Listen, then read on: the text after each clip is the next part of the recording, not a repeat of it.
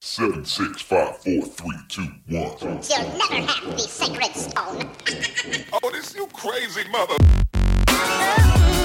Hier ist der OMT Podcast mit brandneuem Stoff für eure Online-Marketing-Dröhnung zwischendurch. Heute mit dem OMT-Gründer Mario Jung.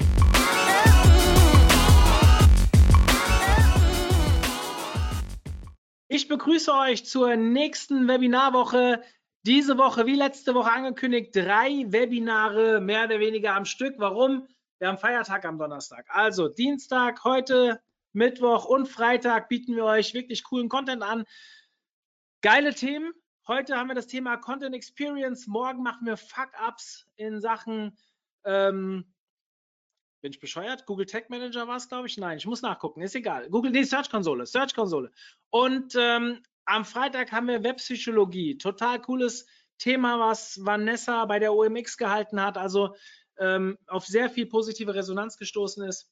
Dementsprechend wird es eine richtig geile Woche und die startet, ihr seht ihn schon ganz ungewohnt in FaceTime.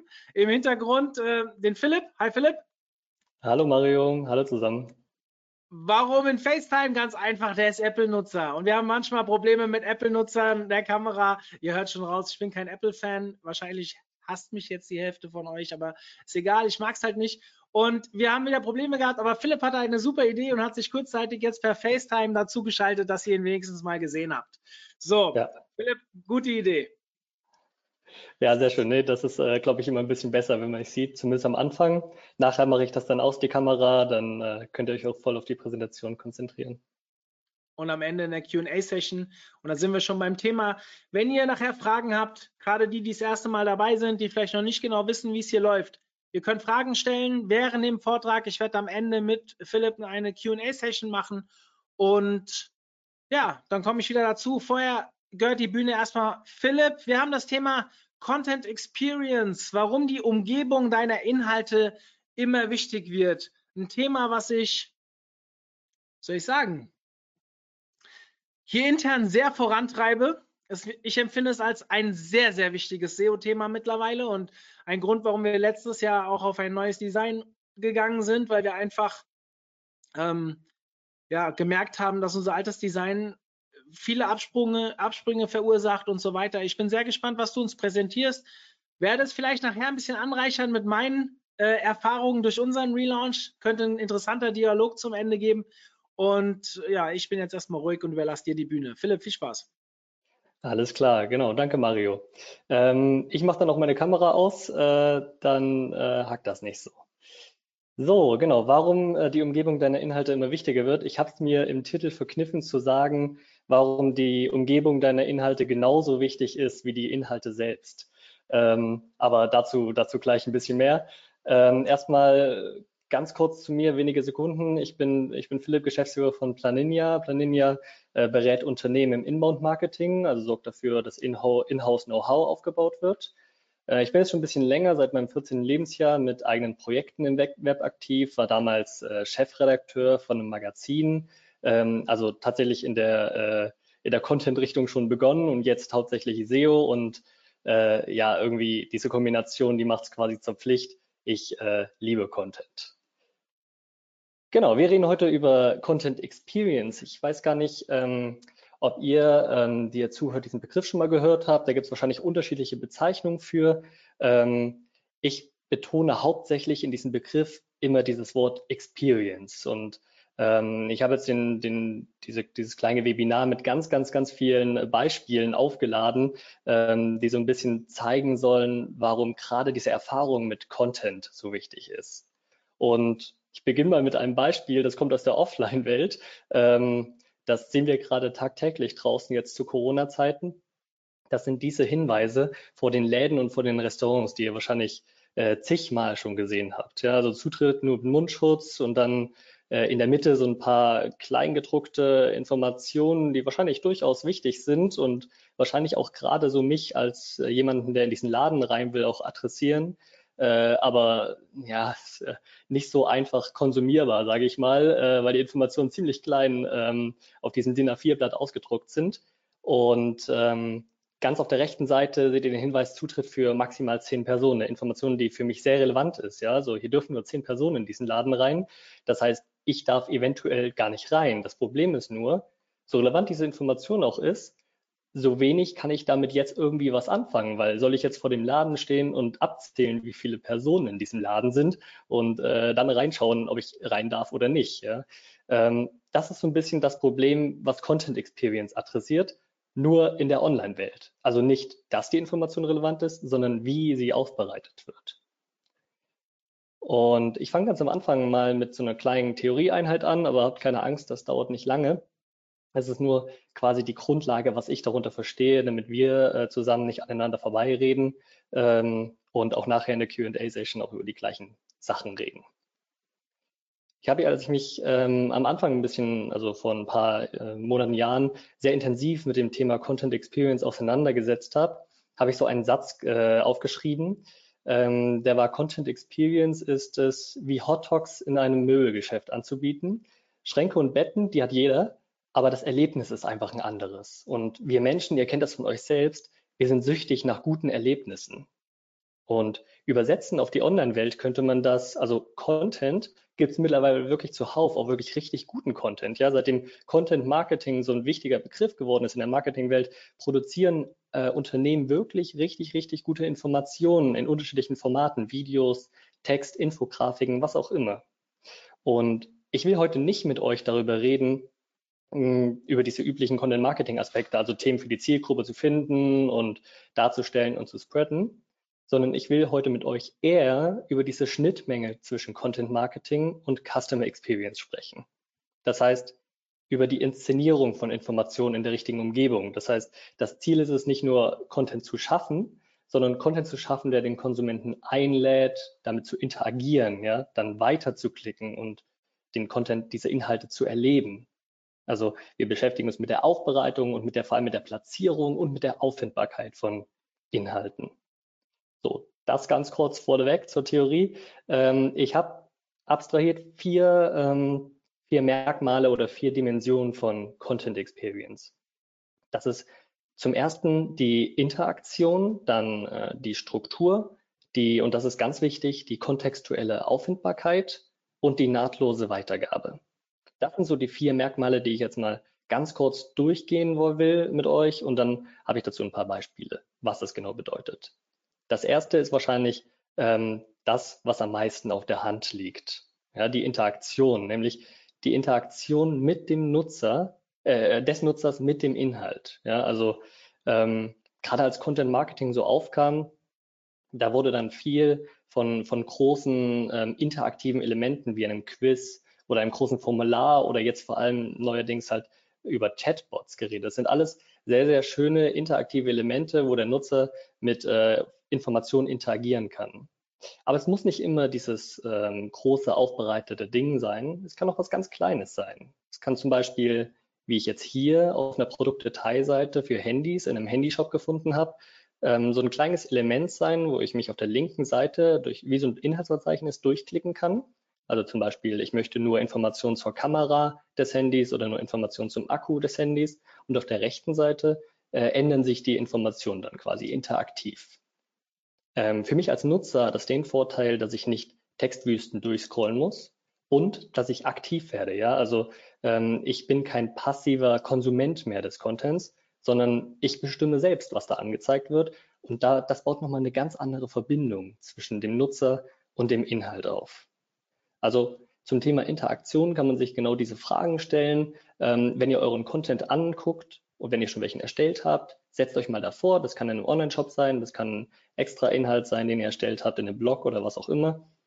Kann ich mich als Nutzer durch diesen Content durchklicken, um schnell zu meinem Ziel zu gelangen und macht das Ganze auch wirklich Spaß? Und wenn nicht, dann kann man vielleicht Elemente schaffen, die genau dafür sorgen.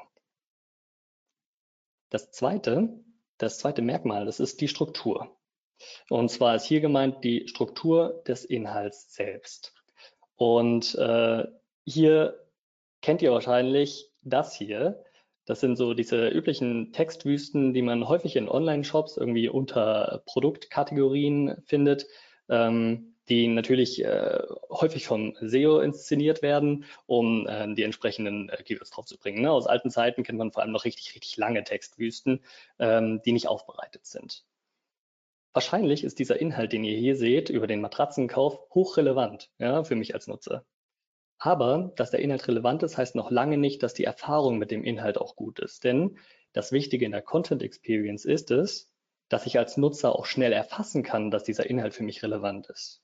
Das ist ein Unterschied. Ob der Inhalt relevant ist oder ich das schnell erfasse, das sind zwei verschiedene Paar Schuhe.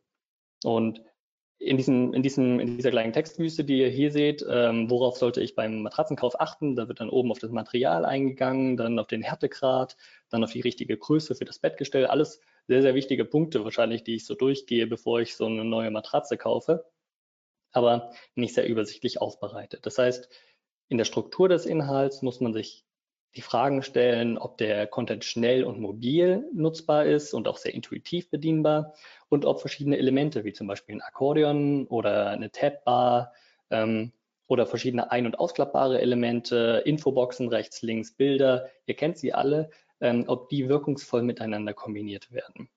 Und das ist wirklich, das ist, da, da liegt es wirklich am Detail, ob eine gute Content Experience geschaffen wird oder eben nicht. Der dritte Punkt, den finde ich tatsächlich, das ist einer der wichtigsten. Das ist die kontextuelle Auffindbarkeit von Inhalten. Und zwar auf das eigene Ökosystem bezogen. Und da mache ich häufig so ein kleines Gedankenexperiment. Vielleicht macht ihr das mal mit. Ähm, ihr habt transaktionale und informationale Seiten. Also transaktionale Seiten können zum Beispiel Lead-Generierungsseiten sein, Landingpages äh, für eure, für eure Produkte, Dienstleistungen oder Leistungen oder die Kategorieseiten in eurem Online-Shop. Das sind sehr verschiedenartig. Jedenfalls das, worum es am Ende auf eurer Seite geht. Dann gibt es vielleicht informationelle Seiten, wenn ihr schon ein paar Inhalte erstellt habt, die sich mit den typischen Fragestellungen eures Produktes auseinandersetzen oder mit den Fragestellungen, die der Nutzer hat. Und wenn ihr jetzt hingeht und schaut und das Gedankenexperiment macht, dass eure informationellen Seiten einfach den gleichen Wert haben wie die Produkte, die ihr verkauft. Das heißt, ihr seht diese informationellen Seiten als Produkt an. Was würde sich dann bei euch im Unternehmen ändern? Was würden die einzelnen Abteilungen anders machen, wenn die informationellen Seiten genauso wichtig sind wie das Produkt oder die Leistung, die ihr verkauft? Dann würde vielleicht der Kundenservice, wenn ihr ein, ähm, eine extra Abteilung dafür habt, würde vielleicht in der, in der Mail am Kunden den Content mitschicken dann würde die ähm, Entwicklung oder die IT aktiv auf euch zugehen und fragen, warum die Informationen so gesondert vom Online-Shop oder vom, vom, von den Leistungsseiten platziert sind und nicht strukturell miteinander verbunden sind. Dann ähm, würde ähm, euer, eure, euer Head of Content äh, fragen, warum ihr einen Blog erstellt, wo die Informationen chronologisch angeordnet sind, wenn sie doch irgendwie mit der transaktionalen Seite verbunden sind. Und genau darum geht es in der kontextuellen Auffindbarkeit. Auf der einen Seite die Chronologie eines Blogs, einer YouTube-Timeline, einer Social-Media-Timeline aufzubrechen und auf der anderen Seite diese Information genau dann bereitzustellen, wann der Nutzer sie braucht, und zwar in eurem eigenen Ökosystem. Das kann zum Beispiel in der Bestellbestätigungsmail sein, die der Nutzer bekommt, nachdem er euren, äh, ein Produkt von euch gekauft hat. Vielleicht könnt ihr dann ein weiteres Produkt, also ein Content-Piece, anzeigen. Der vierte Punkt, hier geht es um die nahtlose Weitergabe und hier habe ich äh, noch ein paar detailliertere Beispiele mitgebracht.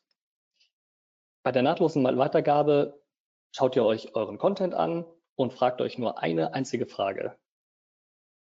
What's next? Was kommt, nachdem der Leser diesen Content konsumiert hat? Und so leicht diese Frage auch klingt, so vielfältig ist sie beantwortbar. Und ich habe jetzt einfach nur mal vier Beispiele mitgebracht, wie vielfältig diese Frage wirklich beantwortbar ist. Ähm, auf die Frage What's next hat zum Beispiel Just Spices nach einem Inhalt, der über Low Carb geht, ähm, mit einer Challenge geantwortet. Das heißt, ich habe einen Inhalt gelesen, Low Carb Ernährung, Grundlagen, was ist wichtig, so ein bisschen mich da reingelesen, das ist vielleicht neu für mich das Thema. Und ganz unten, unter dem Inhalt, fragt mich Just Spices aktiv, wie wäre es mit einer Challenge? Also ich werde angesprochen. Und dann ist da Simon, ihr seht das Gesicht von Simon hier, ähm, der, der sagt, hey, ich lade dich auf eine 30-Tage-Challenge ein. ich bin Simon, gib einfach deine E-Mail-Adresse und wir gehen 30 Tage durch und versuchen wenig Kohlenhydrate, fünf statt drei Mahlzeiten am Tag und viel Eiweiß und Ballaststoffe. Das steht alles in dem kleinen Text. Im Kontrast dazu, alternativ hätte man unter diesem Content zum Beispiel auch all, einfach allgemein einen Newsletter anzeigen können. Das sind diese beiden Variationen. Das eine hat eine sehr, sehr positive Content Experience, weil ich werde auf ein, in eine für mich passende E-Mail-Strecke geleitet. Ja, das ist ja nichts anderes als ein Mail-Automatismus, ähm, der einfach automatisiert wird über 30 Tage. Ähm, früher war das bei Just Spices übrigens WhatsApp. Ähm, mittlerweile ist es Mail wegen den Einschränkungen. Und ähm, auf der anderen Seite eine weniger gute Content Experience wäre einfach die Frage, hey, immer auf einem Laufenden bleiben, trag dich jetzt in unseren Newsletter ein. Anderes Beispiel aus dem B2B-Bereich. Vielleicht haben wir ja einige aus dem B2B-Bereich hier. Ähm, das ist Ready to Order. Ready to Order ist ein Kassensystem ähm, für vor allem Gastronomie hm, oder kleinen Einzelhandel. Und äh, Ready for Order hat Anfang des Jahres einen Blogartikel rausgebracht zum neuen äh, Kassen, zur neuen Kassenschutzverordnung. Also das ist euch vielleicht bekannt in Form dieser äh, Kassenbonpflicht. Die war in dieser Kassenschutzverordnung drin 2020. Und da hat Ready to Order einen kleinen Beitrag rausgebracht und darüber informiert und in diesen kleinen Beitrag den blauen Kasten, den ihr hier oben rechts seht, eingebunden. Und in dem blauen Kasten steht, hey, Kassenschutzverordnung, äh, Kassensicherungsverordnung heißt die, alles neu, ähm, aber keine Sorge, wir informieren dich immer, was Neues in der Gesetzeslage passiert. Du brauchst dir keine Sorgen drum machen. Komm einfach in unsere Facebook-Gruppe rein, die Kassensicherungsverordnung 2020 heißt, die von Ready for Order erstellt ist und wir informieren dich immer. Das ist für ähm, für die Konsumenten des Contents der nächste logische Schritt. Ich habe gerade eine Gesetzesänderung gelesen und jetzt nimmt mir Ready for Order die Arbeit ab, mich zukünftig darüber zu informieren. Das ist sehr, sehr gut und ich als Konsument würde dann natürlich direkt in die Facebook-Gruppe reingehen. Hier hat man sogar eine nahtlose Weitergabe über zwei Medien hinweg, also von Blog zu Social Media. Das dritte Beispiel unten links, das ist aus einem E-Commerce-Bereich. Und ähm, hier seht ihr einen Härtegradrechner. Ja? Also ich bin wieder bei den Matratzen angekommen. Ich will mir eine Matratze kaufen und äh, sehe dann irgendwann, ach ja, ich muss mich mit dem Härtegrad beschäftigen. Ähm, und das klingt erstmal auf den ersten Blick ganz komplex, ist aber eigentlich nichts anderes als ähm, eine Berechnung aus Gewicht und Größe. Und betten.de, von denen kommt das Beispiel hier unten links, die haben in ihren Content einfach so ein kleines Mini-Formular eingebunden. Das ist interaktiv. Und hier können die Nutzer ihr Gewicht und ihre Größe eintragen und dann auf Härtegrad berechnen klicken. Und dann kommt der empfohlene Härtegrad raus. Das ist nicht allzu schwierig, so ein kleines Formular zu bauen. Vor allem äh, betten.de hat das, glaube ich, auf WordPress laufen, ähm, den, den eigenen Blog. Und ähm, die Königsdisziplin wäre es dann, nicht nur den empfohlenen Härtegrad ähm, auszugeben, sondern dann direkt in den Online-Shop zu verlinken auf die gefilterte Ansicht. Das heißt, ich spare mir einfach ein paar Klicks. Ich bin vielleicht vorher in einem anderen Online-Shop gewesen, habe nach Härtegrad gesucht, bin bei betten.de gelandet und jetzt spare ich mir einfach ein paar Klicks, indem ich hier einfach nur klicke in die gefilterte Ansicht in den Online-Shop hinein. Nahtlose Weitergabe und sogar noch interaktives Element. Das vierte Beispiel, das ist von einem Hersteller hier aus Köln, der Kindergartenrucksäcke verkauft. Und Affenzahn heißen die. Und ähm, wir haben einen kleinen Beitrag zum Thema Kindergartenstart 2020 äh, gemacht, ähm, wo der Leser darüber informiert wird, was man zum Kindergartenstart, also die Eltern vor allem, was zum Kindergartenstart alles zu beachten ist. Und in diesem Beitrag dann ganz einfach eingebunden eine Checkliste für den Start. Die Checkliste kann man auch direkt runterladen. Hier ist nicht mal eine E-Mail-Abfrage drin, das könnte man vielleicht noch machen. Ähm, aber es ist für mich als Nutzer hochrelevant, jetzt diese Checkliste zu lesen, als PDF zu bekommen und ähm, mich so quasi in den nächsten Step ähm, zu begleiten. So, was heißt das alles? Das sind jetzt nur Beispiele, vielleicht inspirieren die ein bisschen, aber grundsätzlich stellt euch immer die Frage, was kommt, nachdem ich den Content konsumiert habe? Und fragt auch mal eure Kollegen und Kolleginnen. Vielleicht haben die ganz gute Ideen oder eure Freunde. Die sollen sich mal den Content durchlesen und sagen, was würden sie als nächstes machen? Würden Sie vielleicht einen Termin mit einem Berater buchen, in eine Facebook-Gruppe reingehen, jemanden auf Instagram folgen, irgendeinen Podcast anhören, eine Spotify-Playlist äh, anhören oder ähm, mir Bewertungen von einem Produkt ansehen oder mich sogar mit einem Chatbot beschäftigen. Das wäre dann natürlich eine sehr, sehr große Variation. So, wo wir gerade bei den ganzen Beispielen sind, ähm, wir hatten ja die vier, ähm, die vier Merkmale von der Content Experience schon durch. Dann machen wir einfach mal direkt weiter mit Beispielen, denn ich habe noch zwei große, zwei große Gruppen von Beispielen mitgebracht. Das eine ist das Thema Journalismus. Da können wir uns mal ein bisschen inspirieren lassen. Und das andere ist das Thema Blog oder nicht Blog. Ja, also brauche ich für Content Marketing, für eine gute Content Experience einen Blog oder eher nicht? Wir fangen an mit dem Thema Journalismus. Da ich ja selbst aus der Redaktion komme, lasse ich mich sehr gerne äh, im Journalismus inspirieren. Und der Journalismus hat uns eins voraus. Der Journalismus sieht nämlich die Beiträge, die veröffentlicht werden, als Produkt und steckt dort entsprechend viel Arbeit rein und bewirbt die Beiträge auch entsprechend im eigenen Ökosystem. Jetzt mal ganz abgesehen von der massigen Werbung, die es auf teil, teilweise auf solchen journalistischen Seiten gibt, ähm, habe ich mir jetzt mal den Aufbau von Zeit Online und Spiegel Online zum Thema Coronavirus angeguckt. Und das hier ist die, äh, die, der oberste Bereich der Themenseite von Zeit.de zum Thema Coronavirus. Und ähm, ich habe natürlich ganze Werbung ausgeblendet. Ähm, wenn man davon absieht, ist der Aufbau ziemlich gut, was die Struktur angeht. Ich kann nämlich als Nutzer relativ schnell hier in Stichpunkten erfassen, dass dieser, dass dieser Beitrag, dass diese Themenseite für mich relevant ist.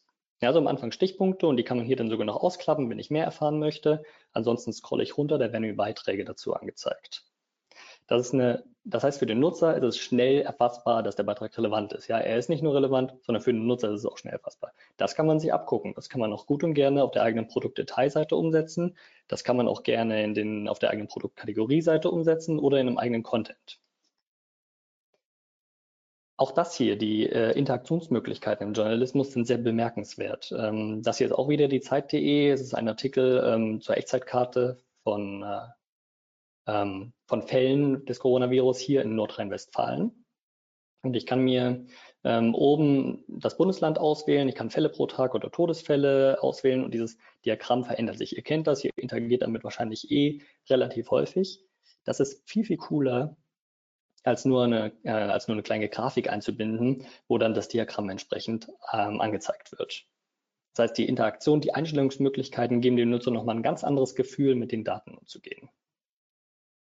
Überlegt mal, vielleicht habt ihr auch Möglichkeiten, irgendwelche Daten darzustellen, Studien darzustellen und euch da damit zu beschäftigen. Es gibt auch Open Source Varianten, diese ähm, Graf Grafiken auch tatsächlich interaktiv zu machen, ähm, dass, dass der technische Aufwand ein bisschen sinkt.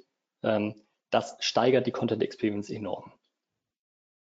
Nahtlose Weitergabe, auch da hat uns der Journalismus viel voraus. Ähm, die haben schon relativ früh angefangen, passende Einbettungen in äh, Artikel vorzunehmen, wie zum Beispiel hier ein Artikel zum Coronavirus und dann kommt direkt der Hinweis, hey, Zeit Online ruft zur großen Umfrage auf, die Corona-Umfrage zu, äh, zu Gesundheit, Gewalt und Alkohol in Zeiten von Corona.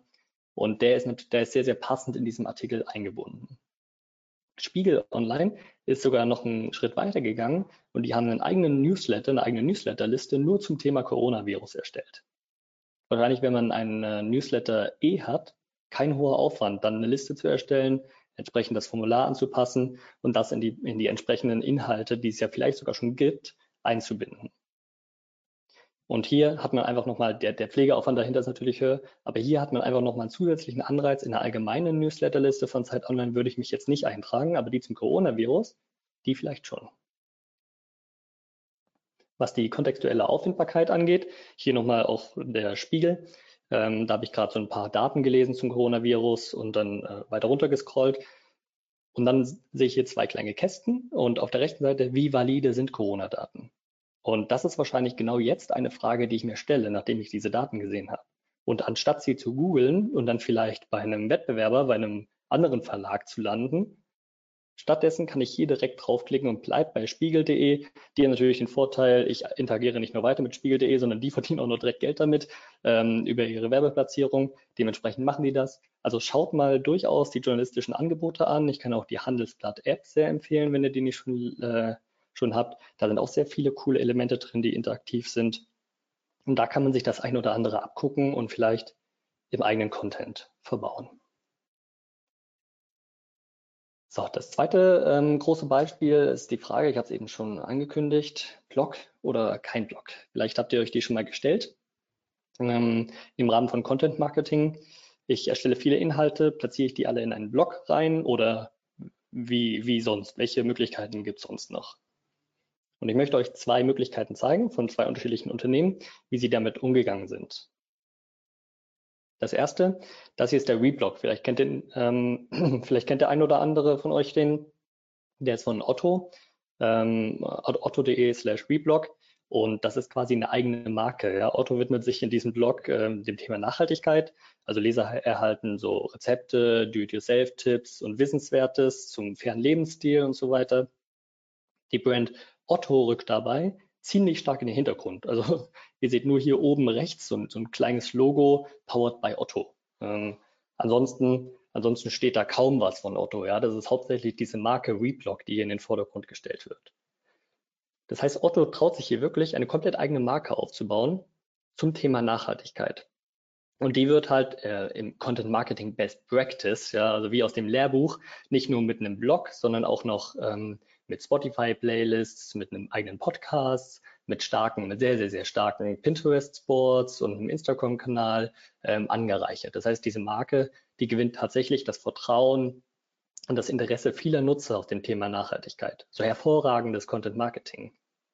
Das Problem ist nur, und das hatte auch Otto wahrscheinlich, wie verkaufe ich jetzt? Ja, also jetzt habe ich hier einen Blog aufgebaut und äh, wie, wie monetarisiere ich den? Ja, Otto als, als Versandhandel, als Online-Versandhändler äh, hat natürlich ein hohes Interesse daran, ähm, Sachen zu verkaufen. Und ähm, wie verbinde ich jetzt diese Content-Marketing-Aktion mit der Transaktion? Und Otto hat ziemlich clever gemacht. Die haben nämlich ganz einfach einen eigenen Reblog-Shop aufgemacht. Der nennt sich dann ReShop und ähm, der ist in, in CI komplett von Reblock gehalten, in den Farben. Technisch gesehen nichts anderes als ein kleiner Otto-Shop, ja, nur, nur anders angestrichen. Und äh, dadurch hat der Nutzer das Gefühl, einfach weiter bei Reblock zu bleiben. Und äh, diese Marke, dieses, die, das Vertrauen in die Marke bleibt bestehen und strahlt auf die Produkte ab. Das heißt, ähm, Otto ist hier wirklich hingegangen und hat zwei separate Marken aufgebaut, die nebeneinander bestehen können. Ja, den Reblock und Otto.de. Ich habe ein Beispiel mitgebracht, wie es genau andersrum gelaufen ist. Nämlich hier, das ist das äh, Sparmac. Ähm, das Sparmac gibt es heute noch auf YouTube, ist eine ähm, Mobilfunk, äh, Mobilfunkmarke. Ähm, auf YouTube werden da regelmäßig Videos veröffentlicht. Sparmac ähm, kommt ursprünglich von sparhandy.de, einem Online-Shop für Handys und Handytarife. Und früher gab es das, was ihr hier seht. Ich habe das in meiner Wayback Machine äh, wieder rausgekramt nämlich einen eigenen Blog dazu. Der lief unter sparmec.de und später unter einer Subdomain vom Online-Shop. Und Sparhandy ist den Weg, den Otto gegangen ist, genau andersrum gegangen. Die hatten diesen, die, hatten diesen Blog und haben diesen Blog aufgelöst und in den eigenen Online-Shop integriert. Ja.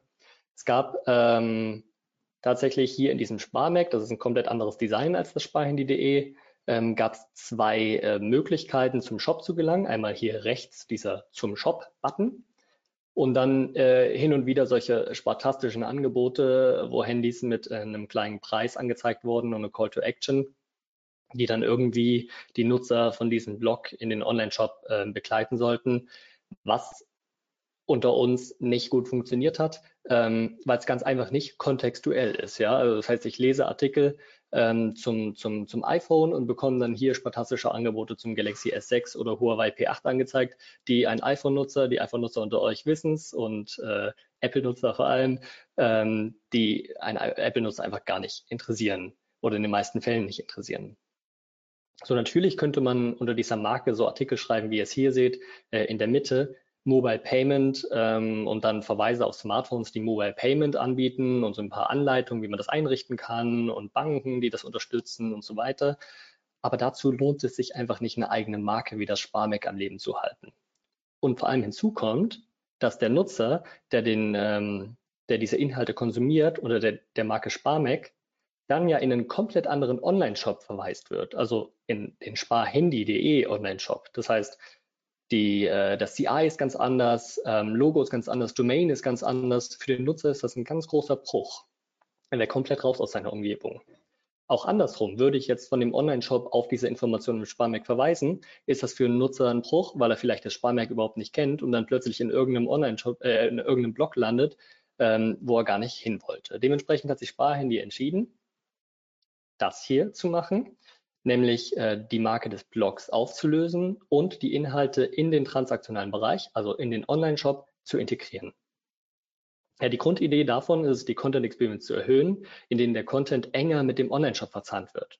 Ja, also das heißt, ähm, der Nutzer, den Nutzer kann man so intensiv in der Customer Journey begleiten, ohne die Marke zu wechseln, ohne ihn loszulassen. Das sieht dann in der Praxis so aus. Ich habe hier äh, den Beitrag, äh, die, die Kategorieseite zum Thema Handytarife. Ähm, ich will auf dieser Handytarife-Seite filtern, nach Datenvolumen zum Beispiel, und weiß aber nicht, wie viel Datenvolumen ich brauche. Und nun könnte man direkt in diesen Filter hier schon Content einbinden, also einen kleinen Hinweis zum redaktionellen Artikel. Ähm, Speiern, hat das jetzt ein bisschen weiter unten eingebunden. Das sieht so aus. Hier mehr dazu, wie viel Datenvolumen brauche ich. Da ist ein kleines Video rechts und ein Link zu einem redaktionellen Artikel, der ebenfalls unter der Marke sparhandy.de läuft. Und wenn, äh, wenn ich diesen Artikel gelesen habe, habe ich unten, unten unterschiedliche Datenvolumentypen und die könnten im Best Practice, ich glaube, das ist nicht so, aber die könnten im Best Practice auch wieder auf die gefilterte Ansicht zurück im Online-Shop verweisen. Das heißt, hier kann ich dann nur noch die Mobilfunk an, Mobilfunkverträge sehen, die halt zu meinem Datenvolumentypen passen. Das wäre eine nahtlose Weitergabe wie aus dem Lehrbuch.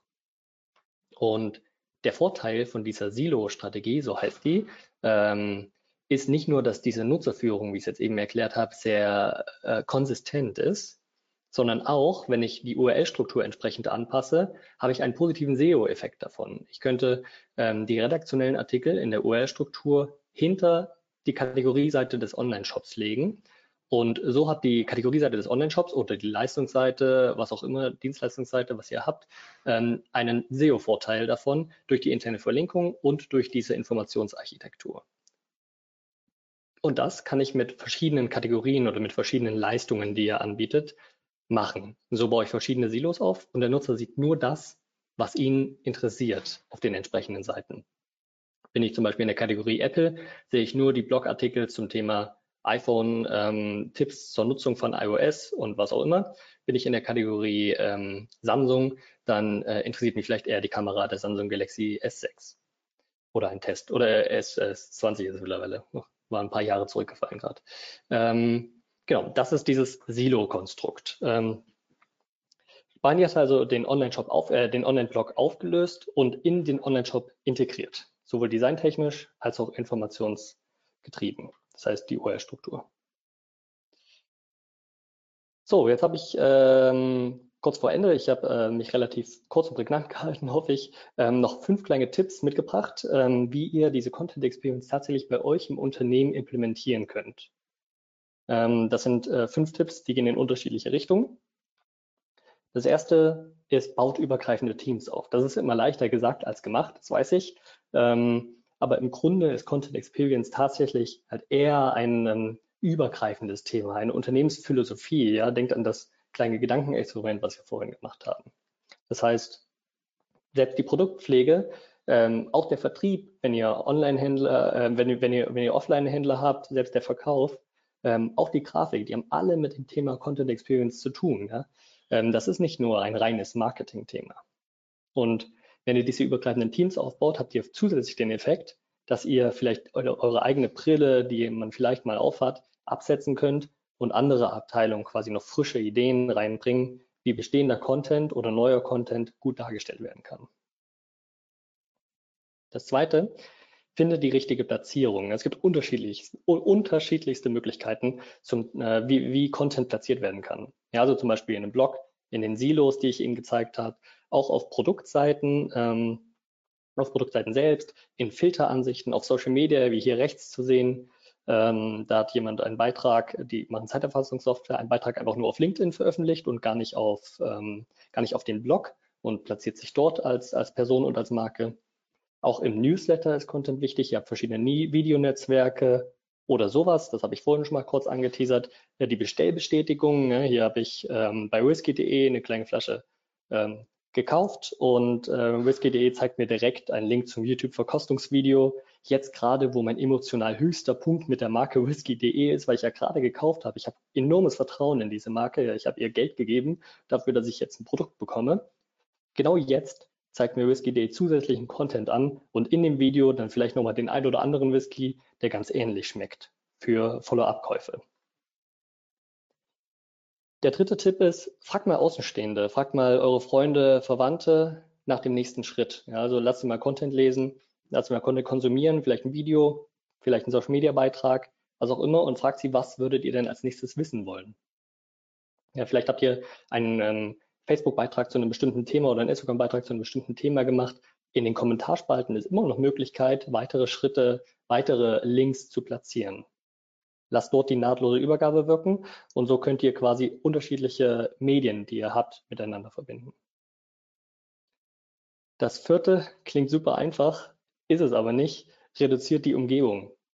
Also versucht, dass wenn ihr ähm, Inhalte anbietet oder Informationen anbietet, auch im Online-Shop, versucht, dass nichts stört. Ja, also keine Overlays, keine Hinweise, jetzt hier den allgemeinen Newsletter zu abonnieren, keine Banner, keine Angebote oder was auch immer, die zu ähm, vertrieblich wirken.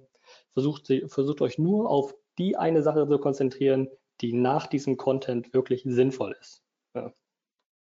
Und das fünfte, ich sage immer über den Daumen gepeilt, 50 Prozent eurer Zeit sollte auf bereits veröffentlichten Content ähm, gehen. Hinterfragt einfach veröffentlichten Content, ob der neu platziert werden kann, ja, ob der anders aufbereitet werden sollte weil mit ein bisschen Abstand nach der Veröffentlichung, da hat man immer noch mal ein ganz anderes Auge für. Also 50 Prozent der Zeit after Publishing. Was passiert danach? Was macht ihr danach? Wie könnt ihr den Content aktualisieren? Wie könnt ihr ihn noch besser machen? Und da, da liegt wirklich der Teufel im Detail. Alles klar, das war's dann. Ähm, wenn ihr noch Fragen habt zu dem Thema, dann könnt ihr euch gerne, könnt ihr mich gerne irgendwie anschreiben auf verschiedenen sozialen Netzwerken oder hier einfach per Mail. Und wenn ihr coole, coole Sachen habt, coole Blogs, coole Content Hubs, coole Artikel, wo ihr sagt, das ist eine richtig coole Content Experience, leitet mir die auch gerne weiter. Vielleicht können wir mal darüber, darüber sprechen, weil da bin ich auch immer ähm, arg auf der Suche nach. Ja, Philipp, so. vielen lieben Dank. Es sind coole Beispiele dabei gewesen. Ging, der Vortrag ging ein bisschen in eine andere Richtung, wie ich gedacht habe, aber total cool. Ähm, ich hatte so ein bisschen die Befürchtung, dass der Vortrag ins The äh, Befürchtung, das klingt jetzt negativ, überhaupt nicht negativ gemeint, weil ich auch es für ein sehr wichtiges Thema halte. Ich dachte, es geht ein bisschen in die Richtung ähm, Content Design, was mhm. ja auch irgendwo so ein bisschen aber äh, damit zu tun hat, aber eher so, was zum Beispiel Textbreite äh, und so weiter, also wo halt einfach vom Design her es angenehmer ist zu lesen. Wir hatten schon mal ein Webinar zu dem Thema, wo wir beschrieben haben, wie die Effekte unseres Relaunches damals waren. Da ging es vor allem um dieses Thema. Also wir hatten eine andere Spaltenbreite gewählt, obwohl wir den Content nicht verändert haben, hatten wir auf einmal 750 Prozent mehr äh, Verweildauer auf der Seite und so. Also solche Geschichten. Ähm, das Aber das ist, äh, ja? Ja, Mario, das ist auch sehr, sehr spannend. Also im Prinzip, wenn man so übergreifende Teams aufbaut und den Designer einfach mal mit reinholt, dann hat er ganz andere Ideen, wie Content aufbereitet werden kann, ja, und wie der dargestellt werden kann, wie er lesbarer gemacht wird. Das kommt ja im Prinzip, das spielt ja alles miteinander. Also ähm, das Webinar, das klingt auf jeden Fall auch sehr interessant, kann man sich danach vielleicht mal auch angucken. Ja, 100 Prozent. Ich kann euch das gerne mal gleich hier verlinken. Das war von meinem Kollegen Daniel Sternberger. Es war wirklich ein, ein toller Vortrag. Ähm, hat da nur ein Praxisbeispiel. Du hattest heute sehr viele, was ich auch sehr cool fand. Und dieses im richtigen Moment die User abholen mit einer Interaktion oder vielleicht einer Möglichkeit, ohne dass der User es wirklich merkt, weil er einen Mehrwert bekommt, vielleicht seine Daten zu bekommen oder wie auch immer. Sowas finde ich immer extrem spannend.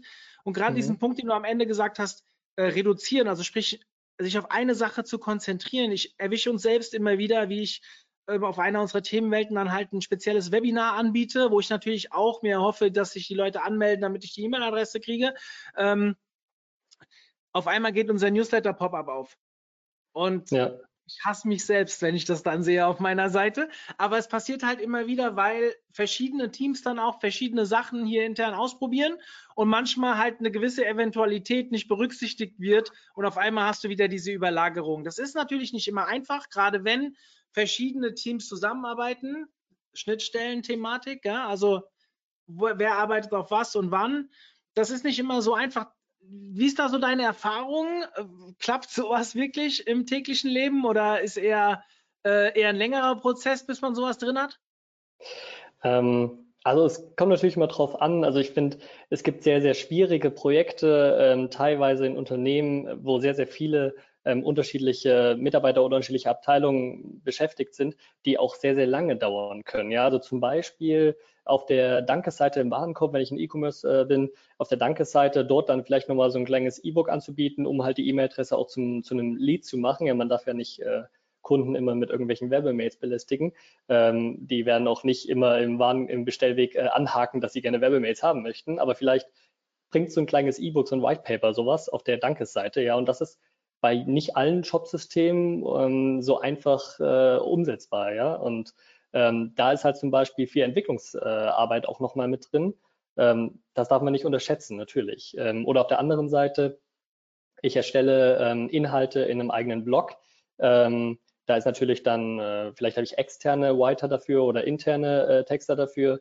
Ähm, dann brauche ich natürlich auch Grafikressourcen, die das erstellen und zwar auch passend, ohne dann, dass ich nochmal ein paar Wochen Verzug habe, die aber vielleicht wiederum erst bei der Angebotserstellung nochmal äh, andere Ressourcen aufwenden müssen. Also es ist manchmal nicht schwer, äh, nicht, nicht einfach äh, die Priorisierung dafür hinzubekommen. Ja. Deswegen, ähm, deswegen habe ich gesagt, macht mal das Gedankenexperiment, versucht mal, dass euer Content ein Produkt ist. Vielleicht kriegt er dann die gleiche Priorisierung wie tatsächlich dann der Verkauf am Ende. Ja, ähm, hier hat mir ein User eine Frage geklaut. Ich bin aber nicht böse drum. Ich freue mich ja immer, wenn ich den Usern dann auch äh, etwas zuspielen kann. Also ähm, ein User hat gefragt, ich ziehe die Frage mal vor, weil sie gerade erst reinkam. Hast mhm. du gute Erfahrungen mit Podcast als Content? Du weißt, wir machen auch einen Podcast, deswegen habe ich da gleich auch noch eine gezielte Frage zu. Hast du dort Erfahrung? Ähm, genau, also ich selbst äh, baue jetzt, äh, habe keinen keinen eigenen Podcast. Ähm, ich habe äh, ein paar Kunden, die einen Podcast implementieren wollten. Ähm, da die Redaktionspläne quasi, ich sag mal, ich bezeichne das mal als Redaktionspläne abzustimmen zwischen ähm, Podcast und anderen Content-Formaten. Ich glaube, das bringt am, das bringt relativ viel, um halt diese nahtlose Übergabe in den Podcast zu schaffen. Ja, also welcher, welchen, welchen Anlass hat denn ein Nutzer, einen Podcast zu abonnieren. Ja, es ist meistens das Detailthema. Ja, und ähm, deswegen, deswegen bringt das, glaube ich, relativ viel, die Redaktionsblende abzustimmen und dann halt den Podcast entsprechend passend einzubinden. Dann habe ich einen sehr, sehr hohen Flow zwischen den einzelnen Content-Formaten. Ansonsten äh, Podcast natürlich, also ich konsumiere natürlich auch den OMT-Podcast und andere Podcasts im Online-Marketing. Ähm, das, das hört man einfach gerne mit. Also klar ist das ein gutes Content-Format. Und ja. man kann von Podcasts natürlich auch auf andere Content-Formate verweisen. Ne? Das macht ihr ja nicht anders. Ja, das funktioniert sehr gut. Wir haben ja sogar ja. schon zwei, das wissen viele gar nicht. Ähm, wir haben ja auch noch einen Webinar-Podcast, wo wir quasi die Tonspuren aus diesen Webinaren, wie heute auch, ähm, auch nochmal anbieten, was nicht ganz so cool ist, weil wir die Folien dazu nicht sehen, war aber ein Wunsch aus dem Club damals. Und mhm. der ist auch mittlerweile echt gut abonniert ähm, wo ich gar nicht, ich habe da jahrelang, also den haben wir jetzt schon seit zwei Jahren, habe ich nie reingeguckt, wie der performt, weil ich das wirklich nur dem Club zuliebe gemacht habe und war dann sehr überrascht, als ich ein Jahr später mir die Abonniert Abonnentenzahlen angeguckt habe. Da war ich tief beeindruckt. Ähm, weil eigentlich ist der andere Podcast, den wir seit letztes Jahr im September haben, ja so ein bisschen mein Baby. Und wir machen jetzt, und das ist genau der Punkt, und deswegen auch ein Dank an den User, dass er das gefragt hat, wir sind gerade dabei, einen äh, Vorlese-Podcast zu installieren. Also wir bereiten den gerade vor. Das wird quasi unser dritter Channel. Warum? Ich bin so ein bisschen an dem Punkt, dass ich, wir haben so viele Magazinartikel mittlerweile, die auch wirklich gut ge genutzt werden, gelesen werden. Die Resonanz ist super. Trotzdem denke ich mir immer, wenn du so einen 15 Minuten Fachartikel hast, das wäre doch eigentlich das perfekte Häppchen für den Arbeitsweg morgens einfach auf dem Ohr zu haben. Ja, ob ich es jetzt lese oder höre und das einzulesen und quasi dem User beides zur Verfügung zu stellen, ähm, halte ich persönlich für jemanden, es gibt ja immer, also noch besser wäre, wenn ich auch noch ein Video dazu anbieten würde, dass er auswählen kann, was will er denn jetzt in dem Moment haben. Was hältst du davon? Ja, also das ist, ähm, ich, ich äh, habe mich selbst erwischt, ich glaube vorgestern oder so, habe ich so einen Vorlese-Podcast tatsächlich äh, von einem Artikel genutzt. Ja? Also ich habe keine Lust gehabt, den Artikel zu lesen und habe dann, die haben so eine Soundcloud-Spur eingebunden, wo jemand den mhm. Artikel einfach vorliest, habe dann mir den Artikel einfach vorlesen lassen. Ja? Das war eine echte Person, kein, äh, keine Computerstimme, die das vorgelesen hat. Ähm, und genau für meinen Case da, also vorgestern, dann wollte ich halt einfach nicht vor dem Computer sitzen, hatte keine Lust zu lesen und habe es dann laut gestellt und bin durch die Wohnung gelaufen und habe Essen gemacht. Genau dafür ist es optimal oder wie du sagst, auf dem Weg zur Arbeit. Es ist ähm, natürlich ein bisschen aufwendiger, aber das ist so eines der Formate, aus die man aus einem Artikel machen kann. Ja, also ich kann ja, wenn ich einen Artikel veröffentliche, habe ich den Artikel selbst, dann habe ich vielleicht so ein, eine Kurzfassung des Artikels, die drei wichtigsten Erkenntnisse des Artikels, nochmal für die Leute, die keine Zeit haben, viel zu lesen, so eine Kurzfassung. Dann habe ich vielleicht Video oder einen Vorlesepodcast und dann, das sind so, so Sachen, die substituieren sich teilweise, aber ähm, die machen dann auch Spaß zu konsumieren. Das Interessante ist, ich meine, so ein Influencer-Podcast, wie wir ihn vorher hatten oder haben, den werden wir auch weiter betreiben, ähm, da lebst du ja viel auch, klar, von deiner eigenen Reichweite, aber auch von der Influencer-Reichweite, wenn du wachsen willst. Bei dem Format ist es natürlich total cool, wenn wir einen Artikel neu reinbringen, den über Newsletter sharen, dann kriegen wir natürlich wieder dieselben Leute, die wir schon haben und liefern den toll, den Content quasi in zwei Formaten, aber da man ja mit den Artikeln auch den SEO-Traffic auf Dauer reinholt, bekommst du halt in diesem Podcast auch sehr, sehr viel Neue wahrscheinlich rein. Also so zumindest meine Hypothese bei dem, bei dem Thema, wo du ja dann wieder, das sind auch kleine Häppchen. Also normalerweise hast du ja so einen Stunden-Podcast oder 45-Minuten-Podcast, je nachdem, was für ein Thema wir gerade haben. Und hier hast du halt auch mal nur 10 Minuten, 15 Minuten. Gestern habe ich einen eingesprochen, der ging sogar 22 Minuten, weil es ein langer Artikel war. Aber ich, ich versuche mich gerade daran, habe gestern die, ich glaube, ersten sechs Artikel und so viel Aufwand war es gar nicht. Also ich habe eineinhalb Stunden gelesen und ja. ich muss ja sowieso, und dafür, wie soll ich sagen, wir haben gerade so die Thematik, wir kriegen ja sehr viel von externen, eigentlich nur von externen Experten, einen Teil machen wir auch intern. Und es sind halt immer mal wieder Fehler drin. Das ist gar nicht böse gemeint, aber nicht alles geht ins Lektorat und so weiter. Und wenn ich die laut lese, dann finde ich die Fehler. Und ja. in dem Moment mache ich einfach mein Diktiergerät aus, korrigiere den Fehler und mache mein Diktiergerät weiter und habe eigentlich eine optimale Tonspur und zwei Fliegen mit einer Klappe geschlagen. Plus, ich lese die Artikel auch endlich mal alle, weil ich möchte schon versuchen, dass ich das auch selbst übernehme, ähm, einfach weil ich glaube, dass auch ich als Person natürlich mit dem OMT durch die Webinare und so auch irgendwie so die höchste Verbindung habe. Mal gucken, ob das zeitlich alles so hinhaut. Aber eigentlich ist es jetzt egal, ob ich es dann in einem Podcast hochlade oder als MP3 direkt in den Artikel einbinde und dann halt beim Podcast die Embed-Funktion installiere. Ja, also, genau. Und was, was ich noch dazu, dazu habe, also erstens ja stimmt der interne Weiterbildungseffekt, ist natürlich auch nochmal äh, ganz gut. Ähm, und, und zweitens, wenn du es in den Artikel einbindest, dann bietet es sich auch an, einfach rechts daneben so ein bisschen ähm, die einzelnen ähm, Markierungen des Podcasts noch zu haben. Also ab Minute so und so äh, kommt äh, das Thema. Also das heißt, dass ich zum Beispiel einen Absatz einfach komplett überspringen kann. Wenn jetzt zum Beispiel in dem Vortrag, den ich heute gehalten habe, jemanden diese Definition am Anfang überhaupt gar nicht interessiert hat, dann hätte er das direkt überspringen können und wusste auch direkt wohin und kann da sich weiterklicken. Da muss ich mal gucken, wie das geht. Aber ja, das ja. ist eine gute Idee. So, jetzt kommen aber noch Fragen vom, vom äh, Publikum und wir wollen die nicht zu lange warten lassen. Deswegen lese ich jetzt mal das nächste vor. Mit welchen Argumenten überzeugst du einen Betreiber einer Seite oder ein Unternehmen, ihre Content Experience zu verbessern? Ähm, es kommt ein bisschen darauf an, wie das Unternehmen so gestrickt ist. Ähm, ein sehr, sehr wichtiges Argument ist, das ist deine Marke und du möchtest, dass die Nutzer mit deiner Marke etwas Positives verbinden. Ich glaube, das zieht bei sehr, sehr vielen Unternehmen oder vor allem bei äh, Geschäftsführern, die sehr stolz auf die Marke sind oder bei ähm, ähm, im, im Marketing auch sehr häufig. Das ist ein sehr, sehr wichtiges Argument, um einfach zu sagen, lass diese Textwüsten oder das, das entspricht nicht wirklich dem, was du für deine Marke platziert haben möchtest. Ähm, das mhm. ist ein Argument. Das zweite Argument ist, ähm, ich argumentiere auch häufig einfach aus SEO-Sicht. Ja? Ähm, also du hast eben auch schon ein bisschen angesprochen, so Verweildauer, also die Time on Site, dann die äh, Absprungrate und sowas, das sind ja durchaus, äh, man kann darüber streiten, aber es sind durchaus ähm, Faktoren, die irgendwie einen Einfluss auf ähm, Suchmaschinenoptimierung haben. Und ich glaube, das zieht auch nochmal. Hm. Ähm, wir haben noch zwei weitere Fragen drin. Ich möchte euch ganz kurz mal einen Link posten. Und zwar geht der auf ein LinkedIn-Post, den ich gerade während des Webinars abgesetzt habe. Und da jetzt noch so viele zuhören, wäre ich euch sehr verbunden, wenn ihr direkt nach diesem Webinar mal diesen Post aufruft und mir einen Kommentar drunter schreibt. Also soll heißen, ich frage danach Online-Marketing äh, Experten, die ich mal in meinem Podcast interviewen will. Und ihr wisst, wie die Algorithmen auf LinkedIn funktionieren. Wenn da Kommentare sehr frühzeitig reinkommen, dann kriegt man einen besonderen Boost. Ich würde euch wirklich sehr, sehr dankbar sein, wenn ihr mir hier mal mich unterstützen würdet. Mal gucken, ob das funktioniert, hier von einem Format aufs andere zu schieben. Mhm.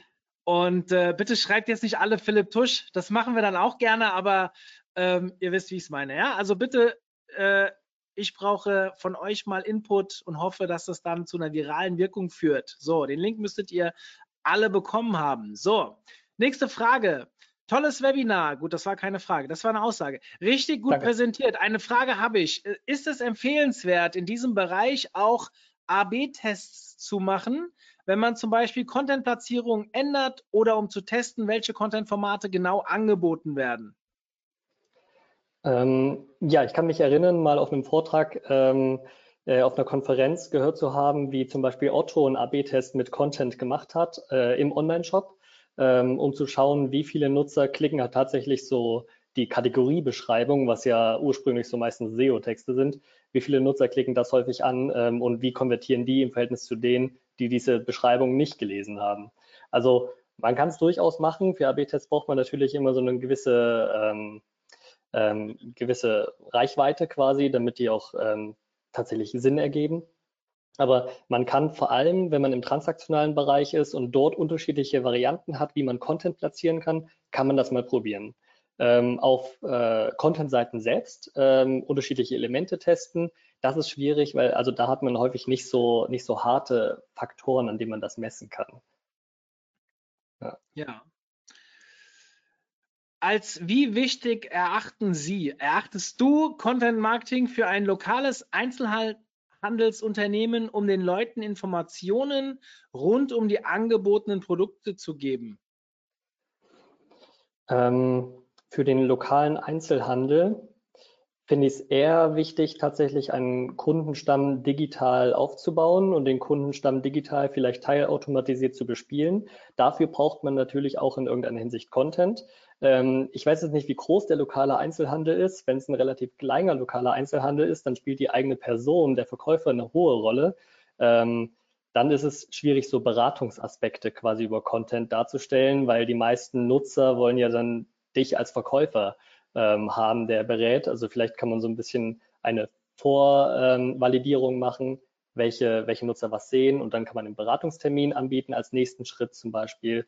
Ähm, das wäre eine Möglichkeit. Ähm, ich hoffe, ich habe die Frage jetzt so richtig verstanden. Ähm, genau, ansonsten für etwas größere Einzelhandelsunternehmen, äh, die jetzt nur offline verkaufen, kann man Content Marketing natürlich ähm, auch außerhalb der Website äh, in Social Media ähm, auf den unterschiedlichen Plattformen ähm, probieren, um auf diesen lokalen Einzelhandel aufmerksam zu machen. Ich finde immer gerade bei diesen lokalen Einzelhandel, also viele verbinden ja Content Marketing immer mit SEO. Und ja. das ist also der, in meinen SEO-Seminaren, da ist Content Marketing immer so ein großer Teil. Und ich mache dann immer erstmal eine Einführung und da fall, fällt immer sehr vielen Leuten, wie soll ich sagen, so Schuppen von den Augen, dass sie sagen, äh, okay, Content Marketing ist eigentlich viel, viel mehr. Jeder weiß das, aber jeder weiß es halt nicht bewusst. Und mhm. gerade im lokalen Einzelhandel haben wir natürlich das Problem, wenn ihr jetzt hier supergeile Fachartikel macht, dann lesen die Leute das halt deutschlandweit, also die deutsche Suche halt. Ja? Und wenn dann einer in München etwas zu einem Reise, also äh, von einem Reiseportal, was Busreiseunternehmen nur in Frankfurt anbietet, weil einfach nur dort die Busse losfahren, dann macht das halt keinen Sinn. Da kriegt man sehr viele User auf die Seite, die eigentlich keine potenziellen Kunden sein können. Es macht aber total viel Sinn, mit so einem Content zu arbeiten und vielleicht über ähm, Performance-Kanäle rauszugehen. Ja? Also Content Marketing ist halt mehr als nur SEO. Und zum Beispiel zu sagen, ich nutze Google Ads und mache halt 50 Kilometer Umkreis oder ich nutze Facebook Ads, um auf bestimmten demografischen Daten diesen Content auszuspielen. Und da macht es für ein lokales, ob es jetzt Einzelhandelsunternehmen ist, wo da muss man überlegen, was für ein äh, Content das sein könnte. Aber im Endeffekt ist es total egal, ob ihr lokal, national oder wie auch immer seid. Content Marketing macht immer Sinn. Es macht immer Sinn, sich als Experte in seinem Bereich zu präsentieren. Je nachdem, ob man halt auch eine, eine ähm, wie soll man sagen, eine Online-Plattform äh, überhaupt hat. Also wenn man natürlich keine Website mhm. hat und so weiter, muss man überlegen. Aber selbst da kannst du ja theoretisch mit den Social-Accounts arbeiten. Du kannst ja bei LinkedIn geilen Content ähm, verbreiten oder wie auch immer. Da gibt es ja auch wirklich, wirklich gute Möglichkeiten.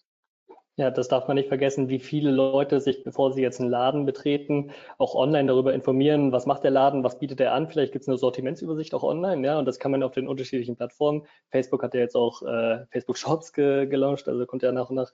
Ähm, kann man ja schon auch online äh, präsentieren und vor allem, wenn man eine eigene Website hat oder eine Google My Business Site, da kann man ja auch kleine Webseiten erstellen, dann kann man nochmal die persönliche Note mit reinbringen und so ein bisschen den persönlichen Kontakt betonen, dass der dass der äh, potenzielle Kunde dann auch tatsächlich vorbeikommt und Spaß dran hat, vorbeizukommen. Ja, das ist dann vielleicht die Dimension von Content Marketing, die auch Sinn ergibt. Ja, ich habe hier eine ganz tolle Frage gekriegt, die wir aber ganz zum Ende erst ähm, besprechen, weil das könnte nochmal ein eigenes Webinar werden.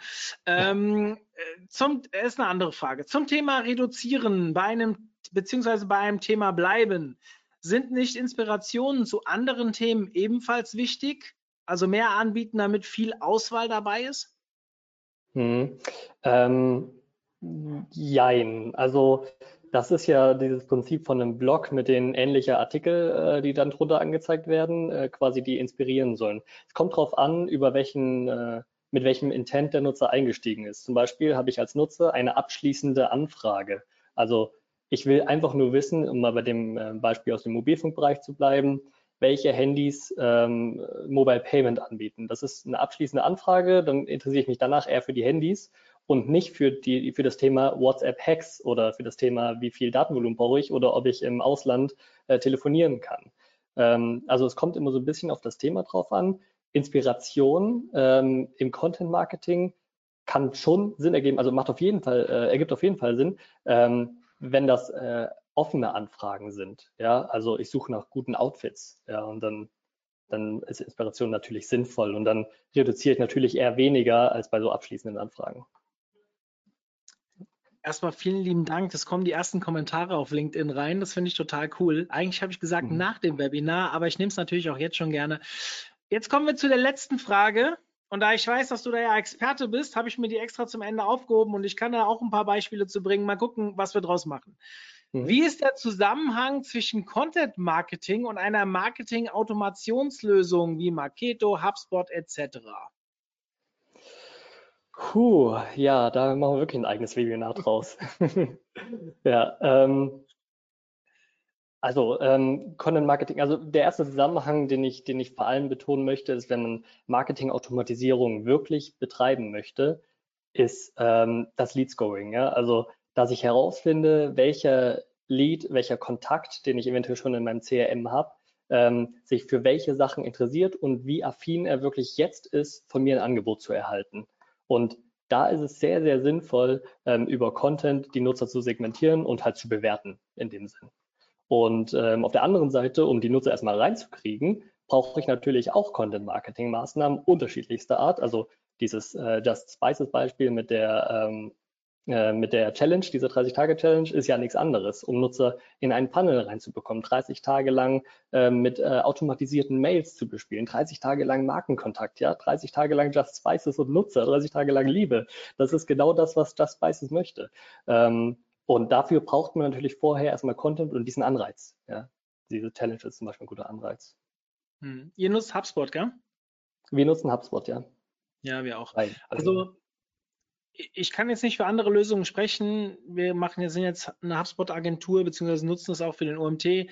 Aber Content Marketing und Marketing Automation äh, bin ich voll bei Philipp, ist total geil. Also wenn ich mir überlege, wie viele Mails mittlerweile am Tag in meinem Namen beim OMT rausgehen, die ich zwar irgendwann mal geschrieben habe, aber in der Menge gar nicht jedes Mal schreiben könnte.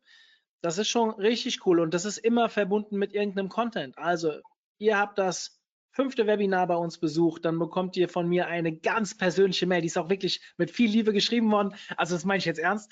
Ähm, aber sie geht automatisiert raus und dann frage ich euch nach Google-Bewertung. Ja? Nach der achten, ähm, nach der achten Webinar-Teilnahme Teilnahme bekommt ihr eine Mail mit ähm, der Anfrage, was für Online-Marketing-Tools ihr so nutzt. Und kriegt drei Fragen dazu und ich bitte euch halt für den vielen kostenlosen Content, ähm, dass ihr uns antwortet. Und ich weiß halt, wer acht Webinare bei uns geguckt hat, der findet uns cool. Also der findet das gut, was wir hier machen. Und dann ist er auch bereit, mal zehn Minuten seiner Zeit für mich zu investieren, um mir auf diese drei Fragen eine kleine Antwort zu schicken. Und daraus baue ich wieder die nächste Automation. Je nachdem, was er antwortet, frage ich ihn nach einer Tool-Rezension. Ja, also ich verrate jetzt hier meine tiefsten Geheimnisse, ihr hört das schon raus. Was wir da übrigens für, äh, für Erfahrungen gemacht haben, was die Marketing-Automatisierung und Content angeht, wenn der Content in der Mail selbst stattfindet oder sich so diesen exklusiven Anschein hat, ja, also ich verlinke von der Mail zum Beispiel direkt auf ein nicht gelistetes Video oder sag hier, mit dem Passwort bekommst du jetzt diese Präsentation noch, dann macht das natürlich nochmal was ganz anderes her, als wenn ich einfach auf einen Blogartikel verlinke. Ja. Dann hat es nochmal so einen exklusiven Touch. Ja, definitiv. Also das ist, ich bin da voll bei Philipp. Aber wichtig ist das Lead Scoring, das, was er gesagt hat. Wenn ihr Marketing-Automation kannst du natürlich auch am Anfang nutzen, wo du noch nicht jemanden zuordnen kannst.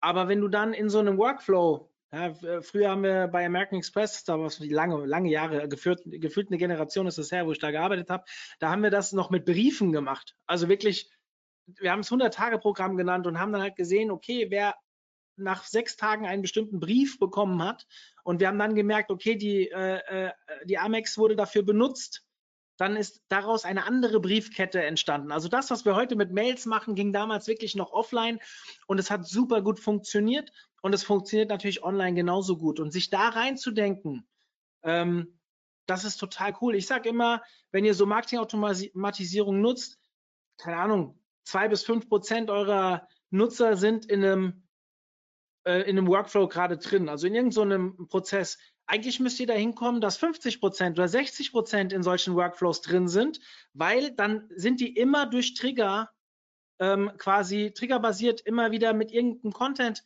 oder mit irgendeinem Angebot oder wie auch immer. Das kann ja tatsächlich auch mal ein bezahltes Angebot, ein nicht bezahltes Angebot, je nachdem, was ihr halt verkauft oder macht. Ähm, wenn ihr es schafft, so viel an euren Workflows zu arbeiten, dass die Leute einfach über ganz viele Wochen und Tage in einem vordefinierten Workflow drin sind und dann immer euch die Performance-Daten anguckt, total geil. Ja, also total cool. Ihr solltet ähm, euch wirklich damit beschäftigen und wer vor den Kosten eines Marketing-Automationstools abschreckt, also sprich, was kosten die mittlerweile? Wenn ihr es richtig machen wollt, sagen wir mal rund um die 700 bis 1000 Euro, vielleicht sogar ein bisschen mehr, wenn ihr viele E-Mail-Adressen habt.